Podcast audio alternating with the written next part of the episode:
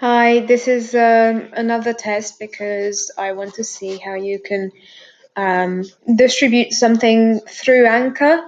And I don't quite understand how this thing works, but basically, I'm just going to say a few things to work up my audio length, and um, yeah, we'll see. All right. Hello, this is Aniko Petri, and I am testing how to use the Anchor platform uh, for the purpose of a podcast that I'm going to be doing for my job.